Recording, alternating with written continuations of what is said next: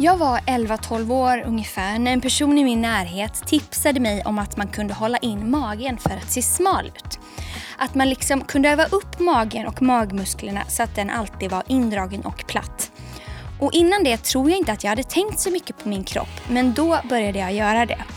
För jag hade tydligen en putande mage och jag förstod då att det inte var bra. Det fanns en modell och ett ideal i hur man borde se ut och det finns det absolut fortfarande. Men frågan är, vilket pris är det värt att betala för att ha den där perfekta utsidan? Det här är Sisterhood-podden, Den perfekta kroppen.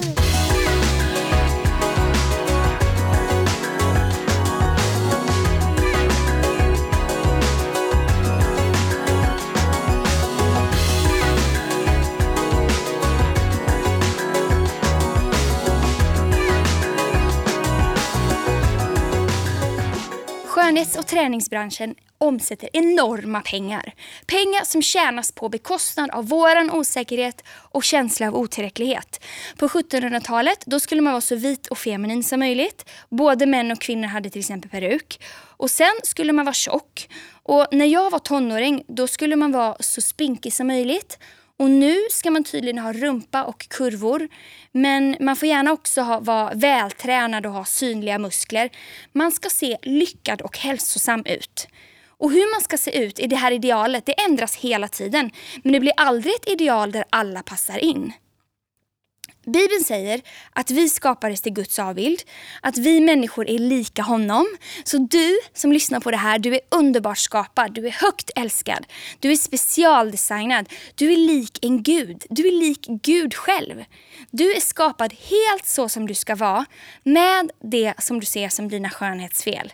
Och du är skapad till ande, själ och kropp. Och det är vi alla.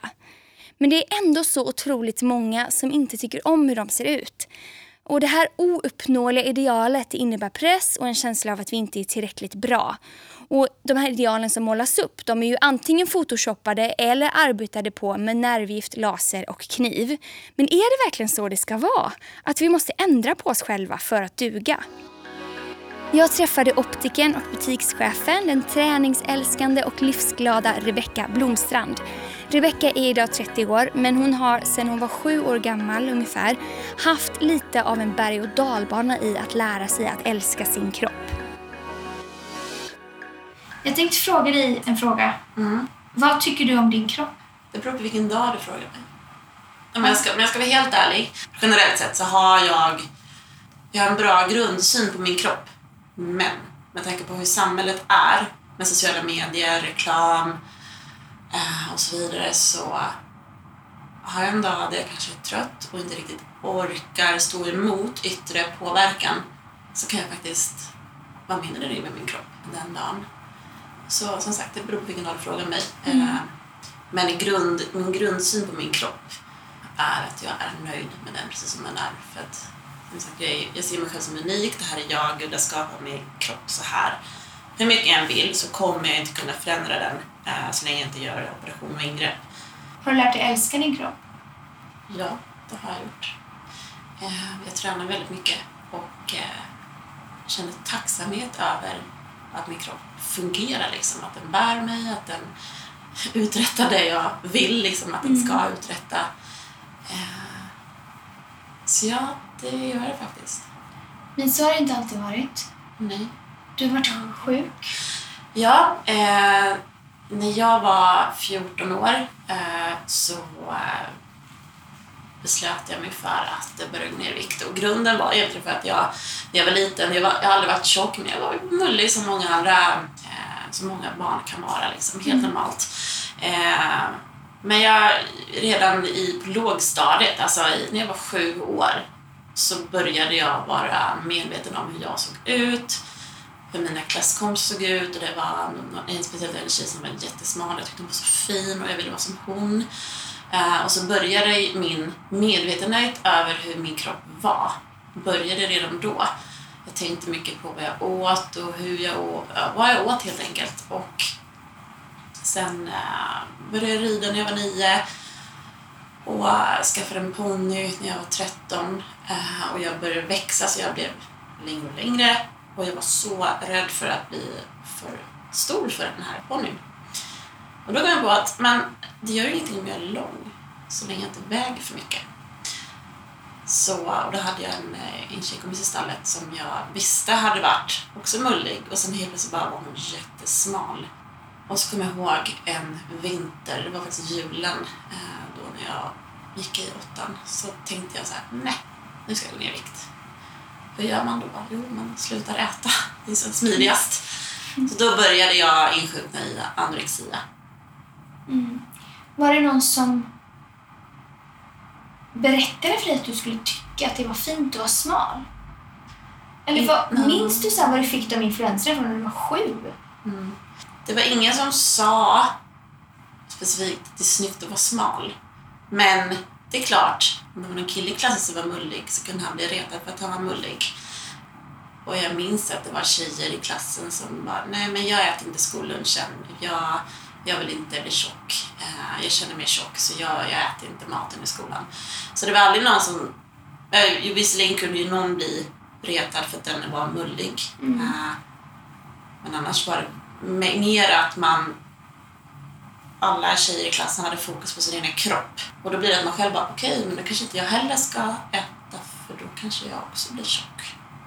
Mm. Och då var det som att det var fel att, att inte vara smal. Liksom. Ja. Och vara tjock var något dåligt. Ja, precis.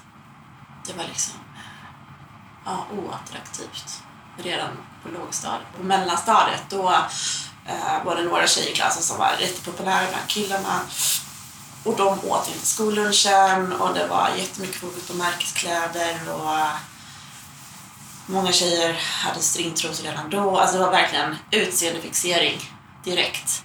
Och jag som person påverkas av min omgivning. Eh, det är någonting jag är medveten över så jag, nu idag kan jag hantera det. Men då när man liksom går på mellanstadiet och det enda man ville att bli sedd. Då kunde jag inte hantera det riktigt. Mm. Så när du, eh, när du blev 13 där då, Mm. och tänkte att nu ska jag bli jättesmal och inte för tung för den här ponnyn. Hur liksom gick det, blev det gradvis att du slutade äta mindre och mindre eller hur, hur var din strategi? Det började med att jag, jag började äta mindre. Började hoppa över måltider. Sen allt eftersom jag insjuknade, vilket är ganska väldigt typiskt för anorexin, att man får kontrollbehov. Eh, man börjar ha ko- kontroll över eh, vad man äter. Fett skulle jag undvika, liksom, för det har man ju lärt sig. Fett gör en människa tjock. Liksom.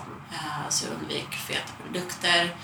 Och så småningom började jag också räkna kalorier och då hade jag, på den tiden så hade man inte smartphones. Då Nej. hade jag en hemkunskapsbok med en tabell liksom där det stod näringsinnehåll helt enkelt. Och så började jag räkna kalorier så jag visste men så här mycket förbrukar man på en dag. Och så blir det liksom att man mer och mer blir fixerad och alltså hjärnan blir ju helt sned. Så i, i spegeln så, så upplevde jag att jag bara liksom såg större och större ut. Eh, och matportionerna upplevde jag, de, de såg bara större och större ut. Men i själva verket, allt krympte. Jag krympte, matportionerna krympte. Men man får, en, man får en skev bild av sig själv, hur man ser ut. Skev bild av sin, hur andra ser ut. Eh, ja, så att jag, det blir gradvis och allt eftersom jag gick ner i vikt så blev jag också mer och mer manisk. Så jag började röra på mig mer. Jag kunde gå två mil per dag utan problem. Tänkte du, nu ska jag gå ner ett kilo till, bara ett kilo till? Eller hade du liksom någon plan eller mål? Eller blev det bara lite till, lite till? Precis. Först tänkte jag jag ska, jag ska bli smalare, jag ska gå ner i vikt. Jag gick ner i vikt. Men sen, rädslan för att gå upp gjorde att jag hela tiden fortsatte ju liksom att ha koll på vad jag åt och fortsatte röra mig. Så jag gick ju bara ner i vikt mer och mer och mer. Och rädslan för att gå upp gjorde att jag fortsatte i det beteendet. Så att jag vart ju aldrig riktigt nöjd eh, med hur jag såg ut. Jag tror inte att jag stod på vågen i början, men det kom ju sen liksom att jag började ställa mig på vågen för att kolla vad väger jag, så att jag inte går upp. Mm. Och så märkte jag att jag gick ner. Då kände jag en form av välmående. Det var som en belöning. Ja, jag har gått ner. Jag har lyckats. Och det fick mig liksom att fortsätta. Det här be- belöningssystemet som kroppen ändå har gjorde att jag fortsatte liksom mer, mer och mer, mer i vikt. När märkte dina föräldrar någonting? Mm. Säg att det var där i slutet på december som jag började med min viktnedgång. Så i februari kommer jag ihåg mamma och jag skulle åka och köpa kläder i Göteborg. Och, eh, och mamma noterade att men du, eh, du har gått ner i vikt. Och jag var så rädd för att någon skulle hindra mig från att gå ner i vikt. Så jag bara, jaha, har jag gått ner i vikt? Nej, det har inte jag lagt märke till. Och då vill ju inte ens föräldrar tro att ens dotter liksom har fått ätstörningar utan de försöker hitta alla andra ursäkter. Jaha, är du glutenintolerant? Tar du inte upp näringen kanske? Laktosintolerant kanske? Eh, Så jag, jag fick ju, de tog mig till läkare och vi testade mig för olika allergier och sådär och det visade sig, nej. De ville inte tro det värsta. Mm. Eh, De hade ögonen på mig. Jag kan ju inte säga att de var hittat, alltså mina föräldrar såg. Och de älskade mig och gav mig massa kärlek. Men eh, alltså ätstörningar var ju ändå nytt för dem liksom. Det är ju, på den tiden så var det ju inte någonting vanligt. Eh, Som man pratade om sådär. Ja, precis. Det var ingenting som man pratade om helt enkelt. Blev det någon form av vändpunkt någon gång? Mm. Det blev det. I, skulle vi säga, i april, slutet på april så minns jag att mina föräldrar var iväg en vecka. Och den veckan så kommer jag ihåg att jag, eh, då åt knappt någonting alls. Alltså, det kunde vara en gurka om dagen om ens det. Så satt jag i skolan eh, en morgon och tittade ner i skolboken och bara, jag ser inte vad det står. Jag kunde inte läsa. Och då blev jag rädd. Och jag var helt utmattad. Och så hade vi gymnastik just samma dag. Eh, så skulle vi ut och springa. Eh, och då sa läraren att ah, men ni, ni kan, eh, klassen, ni kan, ni kan sticka iväg. Jag ska bara snacka lite med Rebecka. Så tog jag mig åt sidan. Gav mig alltså verkligen en kram, alltså en varm kram. Bara, hur mår du? Och jag brister i gråt och storgråter och mår, är så ledsen.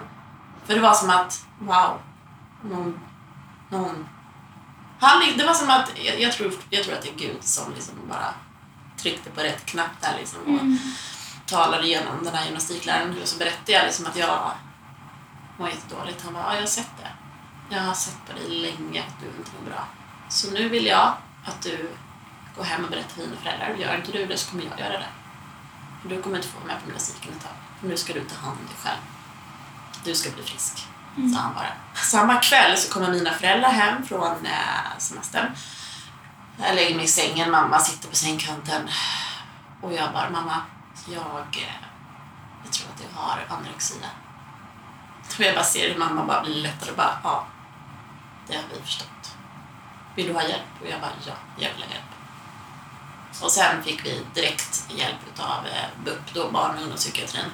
Och så började den här långa resan för att bli frisk som varit riktigt, riktigt svår. För att hjärnan har ju verkligen formats om, blivit så skev. Så det här med hungerkänsla, jag kunde inte känna hunger, jag kunde inte känna mättnad. Jag var ju tvungen att släppa all kontroll. Mm. Och då står man ju helt handfallen och bara, vem är jag?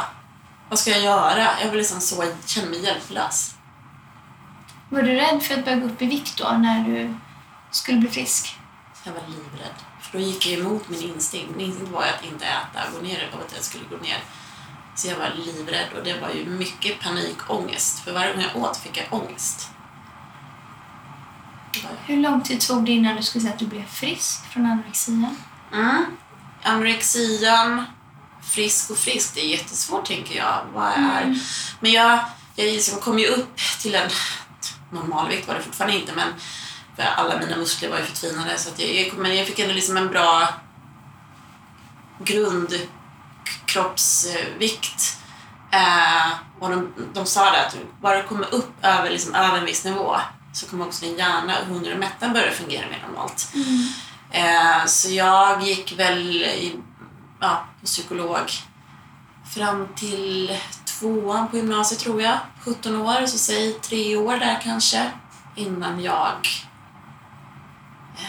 börja träna och liksom kunde börja leva mer normalt. Men jag hade fortfarande en riktigt skev bild av mat, kost, träning och min kropp. Mm. Kan inte du berätta vad ortorexia är? Mm. Ortorexia skillnad från anorexia. För anorexia, då svälter du dig själv för att gå ner i vikt. Ortorexia, då äter du. Men för att ha kontroll på så att du inte går upp i vikt, då tränar du. Mm. Så du försöker alltså förbränna energin genom träning. Och det, anorexian övergick till ortorexia, för då när jag hade kommit upp till normal, till en liksom bra, bra grundvikt, så, så lurade jag mig själv och mina föräldrar. Ja, men jag äter. Mm. Jag åt bra. Mina föräldrar var nöjda. Men då kunde jag börja träna. Mm. Och så kunde jag börja ha koll på så att jag inte gick upp i vikt. Just det, Ja, eftersom jag, mer jag tränade istället. Mm. Så istället för att jag, för jag kunde ju inte längre jag kunde sluta äta för mamma och pappa hade ju stenkoll på mig. Ja. Men då kunde jag börja träna. Och eh, då blev ju träningen mitt sätt att fly från viktuppgång. Mm. Och då under ganska många år, jag fick ju väga mig varje vecka för mamma och pappa skulle ha koll på så att jag inte gick upp i vikt. Eller gick ner i vikt. Mm. Och jag själv hade ju stenkoll på att jag inte heller skulle gå upp i vikt. Så jag hade ju ständig ångest över det här. Jag får inte gå ner i vikt. Ja. Jag får inte gå upp i vikt. Nej. Jag får äta för lite, inte för mycket. Och det satt jag fast i från 17 års ålder till kanske 26, 27, 28. Ja, Ja, visserligen så efter, efter kanske en, två år, så när jag var 18, eller ett år, 17 till 18 där någonstans så slutade ju jag väga mig. Mina föräldrar bara, men nu ser vi att det fungerar för dig. Så jag slut, behövde inte längre väga mig. Men jag var ju fortfarande så här jag vill inte gå ner, eller jag vill inte gå upp, men jag får inte gå ner. Jag vill inte gå upp, jag får inte gå ner. Eh, Så, så fort jag kände att "Åh, har jag gått ner i vikt, byxorna sitter lite, lite för löst, då fick jag sån ångest. Och då visste jag att nej, jag, jag får inte gå ner i vikt. Nu kanske måste jag äta mer. Men tänk om jag går upp för mycket då? Ja. Eh, och så började jag få så här, bli rädd för att... Eh, alltså blir det så här, har jag ätit för mycket, för lite? Och den där ångesten att ständigt ha de här tankarna gjorde mig så trött. Och det gjorde också att jag, var- jag hade jätte, tyckte det var jättejobbigt att umgås socialt för att jag hade de här orostankarna som malde, som man ältade och samtidigt ska man vara glad och vara social. Mm. Och det plågades jag av i många år. Eh, för när jag då tränade så, så ville jag inte heller förlora muskler för att jag liksom började liksom bygga upp min kropp. Eh, och då kom jag ihåg det att efter ett tag så, så övergick rädslan för att gå upp och gå ner i vikt övergick istället till jag vill inte förlora muskler. Men jag får inte äta för mycket. Så då blev det en fixering. Eh, Och frihet från det, ja men det är kanske sedan tre år tillbaka. Mm. Så jag varit helt fri från det. Hade du så här att när du inte fick upp och ner i vikt, var det, kunde du äta allt? Eller var det också att du var tvungen att äta väldigt hälsosamt, om man säger vad nu det Ja, är? precis. Eh, exakt. Det var, ju, det var ju också en grej där med... Eh, jag blev väldigt fixerad vid kost. Eh, äta nyttigt, äta hälsosamt. Så när jag var runt 19 där så började jag ta lite kontroll hemma med vad vi köpte hem för mat. Vi skulle äta mycket grönsaker. Eh, på den tiden så fanns GI-metoden, att man ska äta mat som eh, höjer blodsockret långsamt. Så då var jag ju extremt fixerad vid det Mm. det som var bra med det, det var att mina föräldrar började laga bra mat. Liksom, så att från snabbmat och halvfabrikat eller helfabrikat till bra mat. Mm. Eh, så det är något positivt. Men alltså godis och sådär, nej. Ja, det, jag åt inget onyttigt alls. Undvek kakor, godis, allt det var liksom tabu. Jag skulle äta bra mat. Vad gjorde du när du var med några vänner då? Som här, ah, nu ska jag äta kladdkaka eller kom ska vi köpa glass? Jag fick ångest för jag visste att jag vill inte. Men jag var så rädd för att bli, återigen påverkad av sin omgivning, jag var så rädd för att bli eh, ifrågasatt. Vilket jag blev jättemånga gånger. Men varför ska inte du äta? Jag tyckte det var så jobbigt. Men där är jag väldigt tacksam för min mor, framförallt min mamma, för att hon, hon visste att jag tyckte det var jobbigt. Och hon tvingade mig inte. Hon sa, du äter om du vill. Du kan ta bara en liten bit. Du kan smaka. Mm. Eh, och då helt plötsligt, då känner jag mig inte pushad. Så då kunde jag liksom våga, våga ta en liten bit. Liksom. Jag kunde ta en bulle till fika, jag kunde ta en liten tårtbit. Och bara, men nu har jag smakat. Skönt, det kändes jättebra. För dig det här med liksom att, eh, om vi pratar om den perfekta kroppen, Mm. var det mest kroppen eller var det ansiktet också någonting för dig? Att du liksom ville se perfekt ut, vad nu det innebär? Ja. Eh, kroppen från början, eh, men eh, på gymnasiet kommer jag ihåg att jag började sminka mig jättemycket för att jag ville vara söt. Mm. Eh, och på gymnasiet så hade jag ju ändå liksom, då såg jag ju hälsosam ut i kroppen. Eh, jag fick mycket uppmärksamhet från killar. Eh, så då var jag ju jättefixerad vid allt, liksom hur jag såg ut, hur jag klädde mig. Skulle sminka mig för att jag skulle se, söt ut. Så då gjorde jag allt för att få bekräftelse och uppmärksamhet. Så då var jag jätteutseendefixerad. Liksom hela kroppen. Mm. Allt. Hur såg den perfekta kroppen ut för dig? Mm. Ja, det, alltså det är svårt att säga. När jag tittar på, tittar liksom på andra så... Men, långt fint hår. Eh, ansiktet skulle vara liksom så här... Alltså proportionerligt. Eh, alltså proportionerlig kropp. Och egentligen, ja, reklam. Titta på liksom, fotomodeller. Där har vi det. Mm. Det är det, det är som jag, ända sedan jag var, liksom var liten, den perfekta kroppen, titta på fotomodellerna. Det var liksom en perfekt kropp. Mm. Så det är ju samhället som har skapat en vision, eller en, skapat en bild av hur en perfekt kropp är. Vad gör du för att ta hand om din kropp eh, idag? Grundpelarna, äta mat som får mig att må bra. Och det kan faktiskt innebära att, nej men, är jag sugen på att äta lite choklad eller ta köpa en godispåse, då gör jag det. Och jag tycker det är så gott. Klarar du av att äta det? Oh ja, nu, idag klarar jag att äta det. Eh, och idag har jag liksom inte... Det var ett tag där jag liksom bara så här, men en gång i veckan kan jag äta det här. Så, men då blir det så fixerad vid det på bara en gång i veckan. Så jag har inga regler idag. Jag får äta vad jag vill, när jag vill, hur jag vill, så länge jag mår bra. Eh, så äta bra, sova, jätteviktigt. Jag rör på mig och tränar för jag mår bra av det och för jag tycker att det är roligt. Så idag har jag en bra, väldigt bra relation till kostträning. Eh, även om jag ser mig själv som en frisk anorektiker och frisk ortorektiker för att jag kommer alltid ha min historia bakom mig och mitt bagage. Eh, så jag har ju koll på vad jag äter även om jag liksom inte fixerar vid och liksom, liksom så här, det är så här det ska vara så har jag fortfarande koll. Eh, en människa som tycker om sig själv och mår bra utstrålar positiv energi. Om jag inte tycker om mig själv, hur ska jag kunna älska en annan människa? Det går inte. Nej. Har du några varningstecken eller några grejer som tittar på hos dig själv? Som du säger, du ser dig själv som en frisk... eh, Så jag, jag, jag kan ju känna när, när jag börjar bli fixerad vid ja, men, maten eller träningen eller hur jag ser ut. Då har jag liksom en varningsklocka som bara, nej, nej, nej, nej, stopp. Jag, jag tror aldrig jag kommer hamna igen där jag var. Jag tycker alldeles för mycket om mat.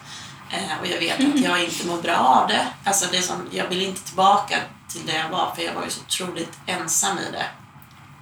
Har du något råd eller om det är någon som känner igen sig i din berättelse som går igenom något liknande? Vad, vad vill du säga till dem? Ehm, du har bara ett liv. Och du får inte igen de dagar som har varit. Och att, att vara fokuserad vid sitt yttre och eh, liksom jaga kalorier eller jaga träningspass, eh, jaga efter en perfekt kropp. Det är verkligen bara ett jagande efter ingenting. Ingen kommer tacka dig för det ingen bryr sig egentligen. För alla människor, nästan alla människor på den här jorden är så fruktansvärt fixerade vid sig själva. Att det är ingen som... Ja, om du går ner ett kilo, då kommer bara den människan bli ännu mer fokuserad på sig själv och också vill... Alltså det blir, alla jagar efter samma sak och är så fokuserade på sig själva att de inte bryr sig så. Jag menar, varför försöka leva efter någonting som man inte mår bra utav? Så istället stanna upp och bara, nej men tycka om min kropp. Det här är min kropp. Den ser ut så här. Börja älska sin kropp som den är och börja älska dig själv. Då kommer du fyllas av välmående, du kommer kunna börja se människor, älska människor. Eh, och så får man leva ett liv och vara glad och må bra. Och göra det bästa av alla sina dagar liksom. Ja, Eh, verkligen värt det. Men du, hur gör man? Hur har du gjort Från, eller liksom, om du säger att du tittar dig själv i spegeln och bara ser massa saker som du inte tycker om. Hur går man från att vara där till att plötsligt titta på sin kropp och säga det kanske inte är det att man älskar alla delar men man bara okej men det här är jag. Jag älskar mig själv. Hur gjorde du? Var det, liksom, hade du någon strategi? Slutade du? Valde du att sluta säga hemska saker till dig själv? Eller vad, vet du vad du gjorde? Det går ju sällan från en dag till bara en på en dag. Liksom. Absolut. Alltså, förändring måste ske i tanken. Oftast är det att man har en känsla av att kanske känner sig en dag man liksom känner man, uff, man har bara negativa känslor. Och det kan i sig göra att trigga igång negativa tankar. Så jag börjar med att förändra mitt sätt att tänka. Så när jag då ställer mig framför spegeln på morgonen så tänkte jag, det här är jag. Det här ser jag ut. Uh, om du tänker på hur många, många människor det finns på den här jorden så finns det inte en enda människa som är perfekt.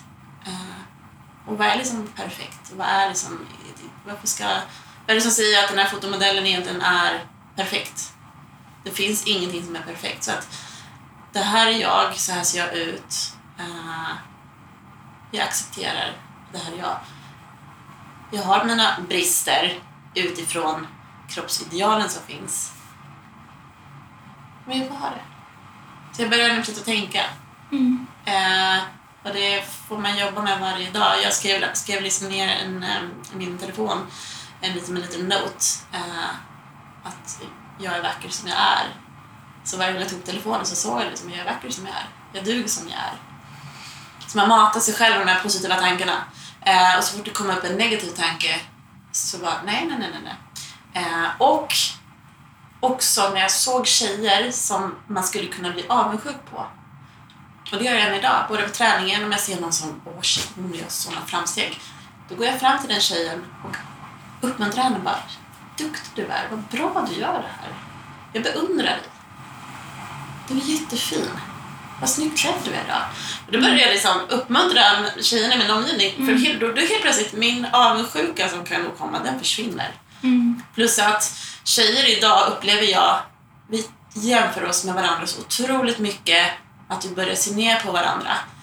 Uh, man börjar se fel hos varandra för att man själv inte vill uh, vara sämre. Mm. Men om man då ändrar det och börjar uppmuntra tjejerna i sin omgivning och liksom berömma, alltså så här, vad fin du är idag. Och så bryter man den här onda cirkeln av den här dolda jämförelsen som Mm. finns bland tjejer idag.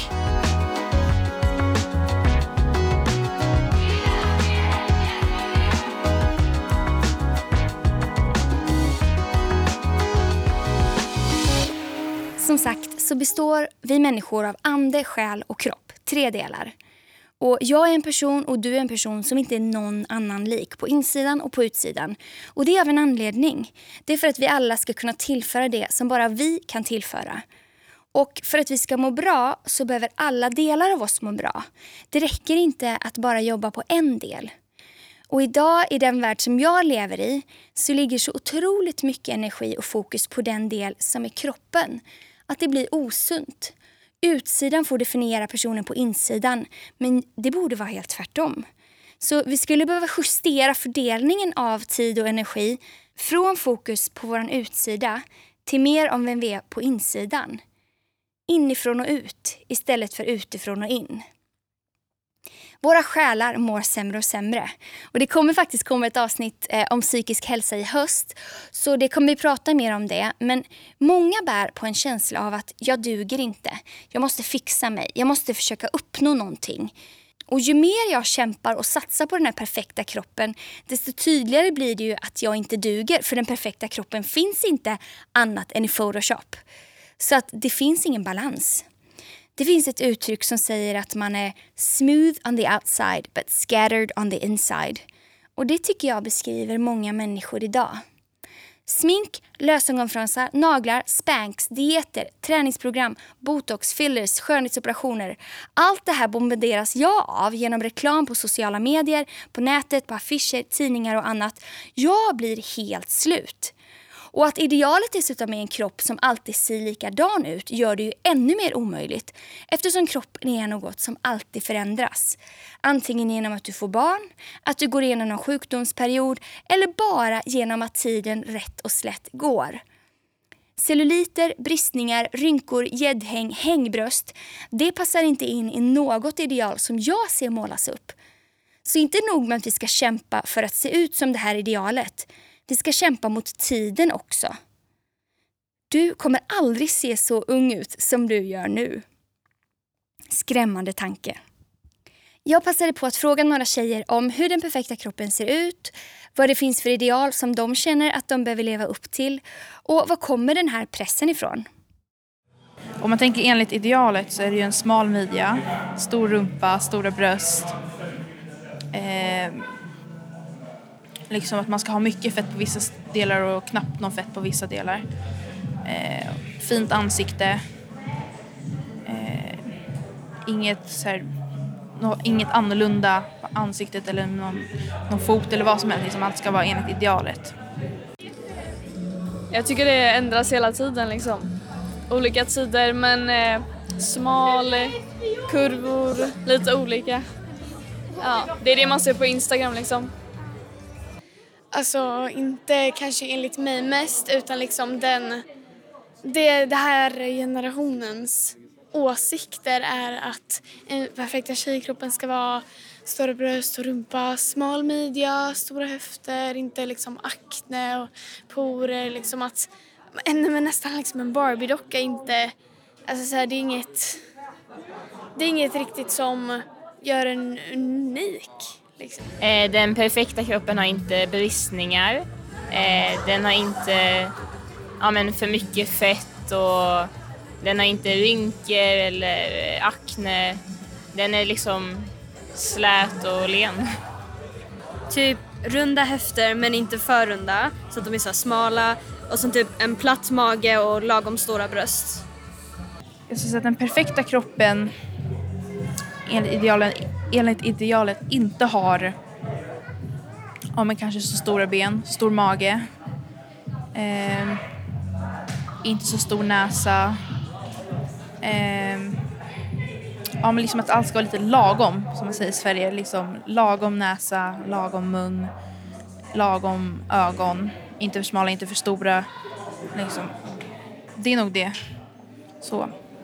Alltså jag, om, jag, om det inte skulle vara så här liksom den här generationen, att de skulle tycka så här, då hade jag inte känt någon press. Men eftersom att väldigt många har liksom så här, men alltså så här, om hon inte har, om hon inte har det här, eller om hon inte så här, då är hon inte snygg, eller så här, vad ful hon är, alltså folk tänker så. Så det är liksom så här, det är klart att man, de här idealen ehm, som liksom den här generationen har är liksom, nej men man försöker ju uppfylla dem för att bli accepterad eller vad man säger. Ehm, Det känns ibland som att man kommer bli dömd för utseendet men ändå känner jag mig ibland trygg i hur jag ser ut. Såklart att man känner sig osäker på hur man ser ut liksom ibland men ändå känner jag mig trygg i hur jag är ändå utseendemässigt liksom. Jag kan känna press ibland eh, över hur jag ska se ut. Eh, jag kan känna att ja, men jag behöver nog kanske träna lite för att få bort så här magfettet som sticker ut och jag kanske borde ha lite mer så här bröst och rumpa för att passa in i samhället. Men, ja. Jag vill säga att jag inte känner någon press av att se ut på ett speciellt sätt. Men jag tror att som ung tjej så känner man det ändå. För att oavsett hur lite hur- eller mycket man jobbat med sig själv så blir det liksom att man kanske är på gymmet eller i skolan så känner man att ja, men den här personen skulle jag vilja se ut som eller den här personen har det här, så här fina ögon, jag skulle vilja ha dem. Så jag tror att det, på något sätt känner man press. Jag har haft många komplex med min kropp. Jag, när jag var yngre så var jag, jag var fugly och det, det menas att jag säger fat and ugly. Men det är så här, ja, det var skämt kanske. Men jag, jag var lite rundare och jag hade jättestor unibrow och jag hade mustasch. Och för mig tänkte jag inte så mycket på det. Men det var när kommentarerna kom, då, det var då jag blev så här, ah, oj. Så här, och då började, alltså jag själv, jag mådde ju dåligt över det och jag började sluta äta och sånt för att jag inte ville alltså, ha de där kommentarerna. Jag började noppa mig, jag började raka av min mustasch och sen så det var också då komplimanger, flera komplimanger kom och det var därför jag blev så här, jag kände mig mer accepterad och det kan, ja. Bland mig och mina vänner så är det inte speciellt att man pratar så mycket om utseende. Jag tror absolut det beror på vad man har för typ av vänner, vad man väljer att ha för vänner omkring sig. Jag tror absolut att vänner kan avgöra mycket hur man känner om sig själv. Ehm, men personligen, nej. Eh, men jag har haft sådana vänner tidigare. Att typ de har pratat mycket om hur ens kropp ska se ut och att man behöver gå ner i vikt eller upp i vikt och så. Jag märker av att mina kompisar kan känna att de behöver se ut på ett sätt eller de kanske inte känner sig tillräckliga. De kanske inte säger det rakt ut men jag brukar märka det oftast kanske när man ska ta bilder, någon så här, gruppfoto eller någon selfie med en kompis. Att då vill de alltid stå på ett speciellt sätt eller vill ta om hundra gånger. Och de kanske inte vet så mycket själva att de känner att de inte känner sig tillräckliga. Men det handlar ju om att de kanske inte känner sig trygga i sig själva. Då kan man verkligen märka vilka som känner sig trygga eller inte. Och då blir jag bara jätteledsen av att märka sånt. Idealet jag har fått ifrån, det är nog alltså, allt runt omkring mig. Alltså sociala medier, människorna, mina vänner och typ uh, allt jag ser, typ så tidningar och sånt. För att typ så jag kan se på min, en av mina kompisar och bara hon är så fin och värsta kurvorna, allting sånt och bara, typ så, bara typ såhär, ja ah, men få lite avundsjuk och avundsjuk men alltså lite såhär wow jag önskar att jag hade det. Och så, så, så här, på sociala medier och man tittar så typ jag bara typ här typ igår tittade jag på Kendall Jenner och bara oh my god hon är så fin och så, så bara önska. Mm. Alltså jag tror det är typ så här modetidningar och sånt där, till exempel de här Kim Kardashians och Bella Hadid och sånt där, som alla har den ja, perfekta kroppen. Om jag kan gå osminkad och handla, det är Ja, det skulle jag säga. Jag kanske har svårt att gå, om jag skulle säga shopping på stan några timmar, då skulle jag nog ha svårt att gå osminkad. Men att bara gå till affären skulle jag inte ha något problem Det vet jag att andra tjejer har. Jag kan gå till affären osminkad och handla. Jag kan gå till affären med pyjamas. Alltså, jag, jag har inget smink alls hemma. Men jag tycker det är skitkul. Jag, tycker, oj, jag tycker det är jättekul att eh, sminka mig. Men det är ju för att det är roligt, inte för att jag behöver det. Jag har inte alltid kunnat det, eh, men eh, med tiden har jag lärt mig att inse att Guds värde i hans ord betyder mer än vad andra säger. Men det var absolut inte lätt i början. Eh, men nu skulle jag ändå säga att jag klarar av det väldigt bra. Jag tror att det är mycket tankar på kroppskomplex runt om mig. Jag vet att alltså, jag har många vänner som som mig brukar så här kommentera sina kroppar och så, så från en annans ögon så är det så här, men skojar du med mig? Du är jättevacker. Fast från ens egna då blir det så här, nej men det här gillar jag inte och sånt. Och då, alltså det är verkligen, jag inser verkligen att det inte är jag. Det är så många tjejer och det är verkligen jättekonstigt för att alltså alla är så vackra. Alltså det är, alla är jättevackra och det blir så här jättekonstigt att man har sådana tankar om sig själv. Den perfekta kroppen är rörlig, tycker jag. Från att ha varit en så här supertränande person där jag tyckte att träning har varit allt, eh, sex dagar i veckan, gärna två pass per dag, till att eh, fokusera mer att jag har en kropp som fungerar, jag mår bra och tar hand om den, insida som utsida. Och det kan vara, mår man bra på insidan så fungerar även utsidan också. Vi har alla ett visst mått av energi.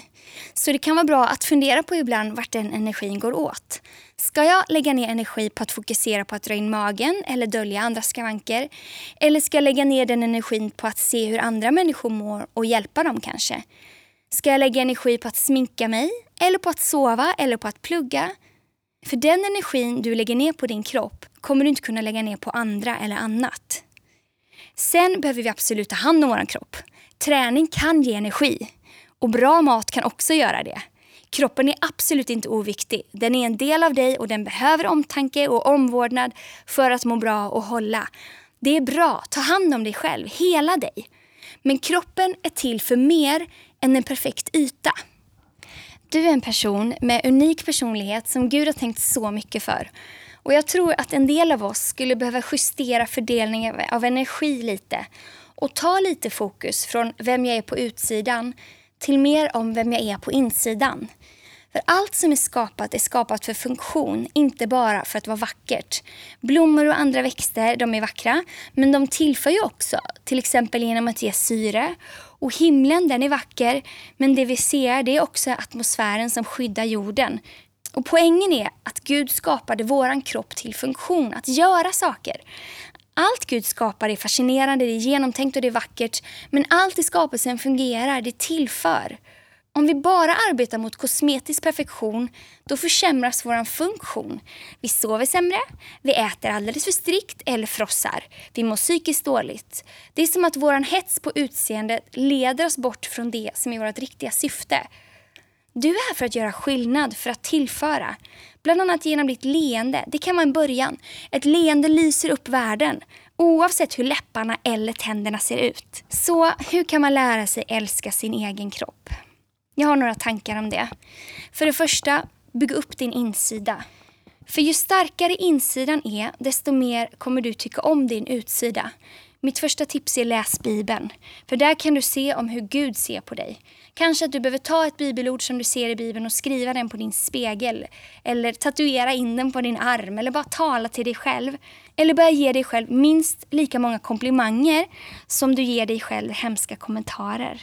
Kyrkan är ett jättebra ställe där man kan bygga upp sig själv. Du är så välkommen till Sisterhood Mornings. Tillfällen och platser där du kan få bygga upp din insida. Och om du vill veta om vart och när Sisterhood Mornings är så kan du hitta det på Sisterhood Sweden på Instagram.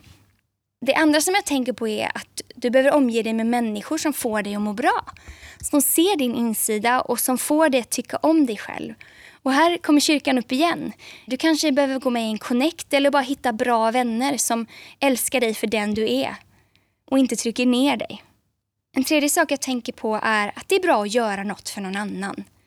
Om du bara hjälper någon annan eller försöker bygga någon annans självförtroende eller fylla dens behov då gör du vad du är skapad till och det kommer göra att du känner dig tillfredsställd, att du mår bra, att du får perspektiv. Dina ögon till exempel, de ska inte bara vara vackra, de ska kunna se någon. Dina öron, deras mål är inte bara att de ska låta bli att stå ut. De behöver höra någons rop på hjälp. Och dina händer, de behöver inte bara ha snygga naglar. De är skapade för att ge, krama, bygga, styrka eller helt enkelt bara skriva ett uppmuntrande sms till någon på din mobil.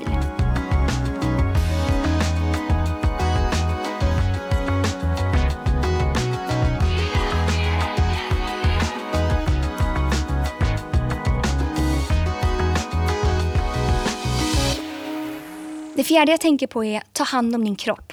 Du behöver ta hand om den. Ät mat som gör att du mår bra och får energi. Rör på dig. Jag känner mig aldrig så snygg som efter ett träningspass. Kanske är det därför folk lägger upp såna svettiga bilder på sig själva. De bara känner att de mår så bra när de har tränat. Sov. Vi behöver sova för att må bra.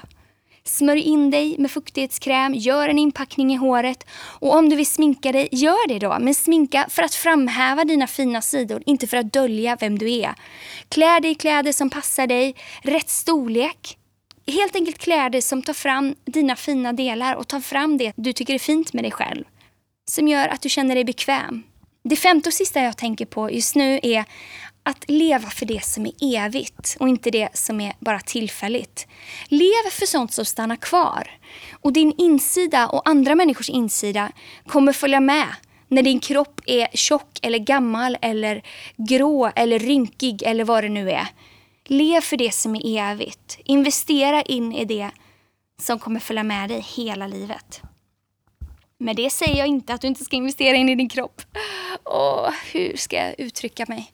Ja, jag hoppas att du förstår. Le för det som är evigt.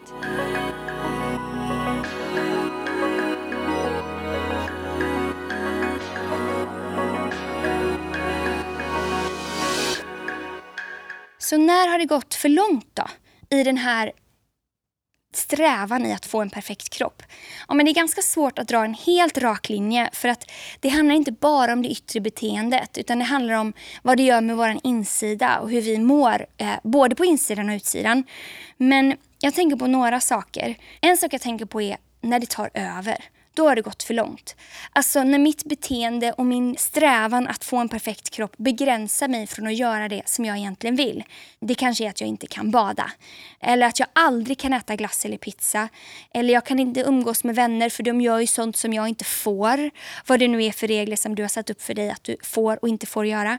Du kan inte klä dig i något annat än en viss sorts kläder kanske. Eller du kan absolut aldrig hoppa över ett enda träningspass. Och att det tar massa tankeverksamhet och planering. Att det liksom inkräktar på att du ska kunna njuta av livet. En annan sak som är ett tecken på om det har gått för långt är när det långsiktigt inte får dig att må bättre. Alltså det blir en nedåtgående spiral. Kanske att du tränar eller låter bli att äta men det får dig ändå inte att känna dig tillräcklig eller må bättre.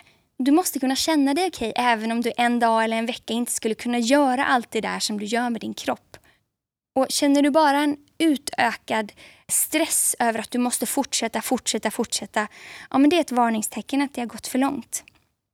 En annan sak är när du gör det av fel anledning. Alltså när du eller jag tränar, sminkar, äter eller låter bli att äta för att tycka om oss själva istället för att vi tycker om oss själva. Alltså man gör det för att bli tillräcklig eller bli nog, för att bli okej. Okay. Inte för att man tycker om sig själv och vill göra det bästa för en själv. Man kanske sminkar sig för att täcka och gömma istället för att framhäva. Och det har jag varit inne på redan. Men när du gör saker för att du är otillräcklig, för att du inte är tillräckligt bra. Det tror jag är ett varningstecken. Det har också gått för långt när du gör saker som du inte vill berätta för någon. Saker som du skäms för. Som att överäta, hetsäta, spy, träna så mycket att du inte vågar berätta det för någon för du vet att det är onormalt eller botox eller vad det nu är som, som du gör som du vet inte är bra för dig. Då har det gått för långt. Så hur kan man hjälpa en vän då? Som man funderar över om det inte har gått för långt i fokus på utseende eller i mat eller träning eller att det har blivit osunt. Jag tror att det absolut viktigaste är att man bryr sig om personen. Visa att du bryr dig om personen inifrån och ut. Fråga hur mår du? Ge inte en kommentar utan fråga hur mår du? Visa att du finns där. Visa att du tycker personen är fin men också att det är en fin person på insidan. Ja, var en bra vän helt enkelt som värdesätter en annan vän.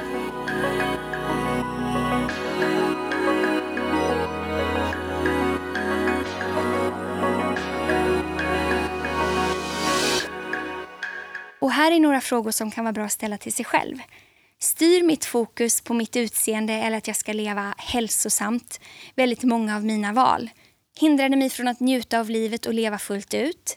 Kan jag stå för det jag gör med min kropp? Vågar jag visa vem jag verkligen är? Lägger jag energi på rätt saker? Skäms jag över mig själv?